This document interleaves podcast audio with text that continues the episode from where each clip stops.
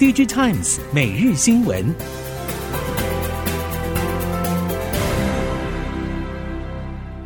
听众朋友您好，欢迎收听 DigiTimes 每日新闻，我是袁长杰，现在为您提供今天科技产业的新闻重点。首先带您看到的是，IC 设计龙头高通正式宣布，将与宾士在下一代车用资讯娱乐系统进行合作，导入 Snapdragon Cockpit 晶片，取代原先的 NVIDIA 产品。首款车种将会在明年发表。如果加上了先前一连串与 BMW、福斯汽车、法拉利、Stellantis 集团的合作，高通在车用市场收获可以说是非常亮眼。最大对手联发科在车用市场的表现已经被远远甩开。IC 设计业者表示，台湾过去与全球汽车供应链关系不深，联发科连接生态系的能力确实逊于高通。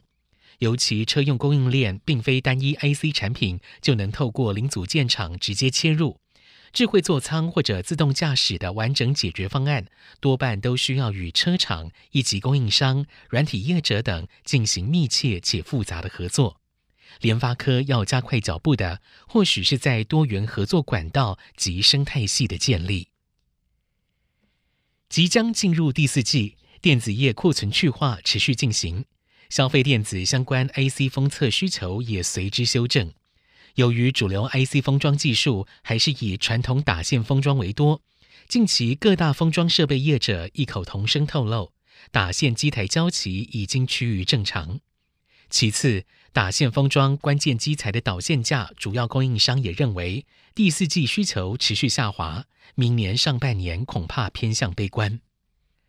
熟悉封测业者坦承，中型封测厂像是超丰、菱生、华泰等压力较大，主要承接较多两岸消费电子晶片订单。业界也传出，封测代工龙头日月光集团各厂区的稼动率表现不一。负责感测器类的中立厂稼动率较高，旗下环旭电子的系统级封装，因为苹果新产品订单正逢出货旺季。不过，IC 封测量能最大、最主流的高雄厂传出第四季的稼动率松动，估计维持在七到八成水准。接着带您看到低迷的 PC 市场，品牌厂指出，目前只有印度、印尼等双印动能还算强劲。其他市场都有双位数的下滑幅度。业界表示，亚太 PC 指标市场中国以及日本，从第二季起明显感受到逆风，下半年要复苏的几率也有限。宏基亚太区营运总部暨台湾区总经理侯之元表示，下半年只剩下双印有看头。但是品牌厂看好双印市场，却不代表扩大当地产能。品牌厂指出，目前各市场都有库存待清，只是高低有别。在此情况下，产能只有过剩，没有不足的问题。尤其印度、印尼等地的供应链并不完整，在成平时期扩产都需要再三考虑。更何况此时正处于产业逆风，更需要谨慎。随着资料中心越趋重要，DRAM 市场中的伺服器领域也备受业界关注。近来，三星电子、SK 海力士为了角逐市占冠军宝座，竞争相当激烈。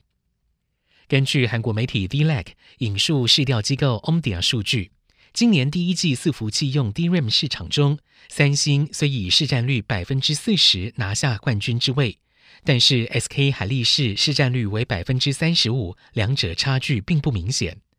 业界分析，在各种 DRAM 产品中，伺服器用 DRAM 是成长最快的领域，加上目前整体 DRAM 市场有成长停滞趋势，让伺服器用 DRAM 也撑起了支撑三星、SK 海力士收益性的角色。因此，三星、SK 海力士想在伺服器用 DRAM 领域中拿下第一的位置，背后原因不言而喻。继华为 Mate 五十系列、苹果 iPhone 十四系列之后，三星电子也传出可能将会在手机加入卫星通讯功能。根据 Sammarble 报道，南韩三星准备将卫星通讯功能带到 Galaxy 系列智慧型手机上，但是消息来源并没有说明三星手机更详细的目标，包括推出时间以及是否先适用于紧急求助功能。值得注意的是，Google 计划将会在 Android 十四纳入卫星连线功能，可以为日后 Android 手机阵营助攻。日前，SpaceX 和美国电信商 T-Mobile 也宣布携手合作 Coverage Above and Beyond 计划。马斯克表示，双方目标以星链的低轨卫星，让手机讯号无死角。预计会从简易的文字讯息开始，逐步拓展到简讯和图片。南韩政府近期决定，在二零三零年之前扩大使用核电，再生能源的比重则将下调。南韩政府及业界意识到实现 RE 一百的困难，传出试图将包含核电以及氢燃料电池在内的 CF 一百作为替代方案。综合韩国媒体 Money Today 韩国日报报道。业界近期指出，南韩政府正在研拟将核电及燃料电池等电力来源纳入无碳能源的方案，以促进碳中和发展。不过，南韩太阳能产业协会副会长郑宇植表示，如果下调再生能源比例标准，可能将会破坏再生能源的生态系。不过，也有业界人士认为，与其为了提高再生能源的使用比例而采用了中国生产的再生能源。倒不如在调整速度的同时，从政策上支援再生能源供应链的本土化，对本土再生能源生态系将会更有帮助。越南无疑是这一波中美贸易战中受惠的国家之一。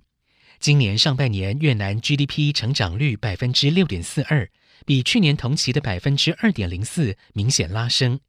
其中，上半年出口总额达到一千八百五十九亿美元，年增高达百分之十七点三。金元宝集团董事长许胜雄表示，越南是除了新加坡之外，全世界签署 FTA 最多的国家，因此很多企业会去投资，这样子才能站在相同的竞争环境中。台商也是如此。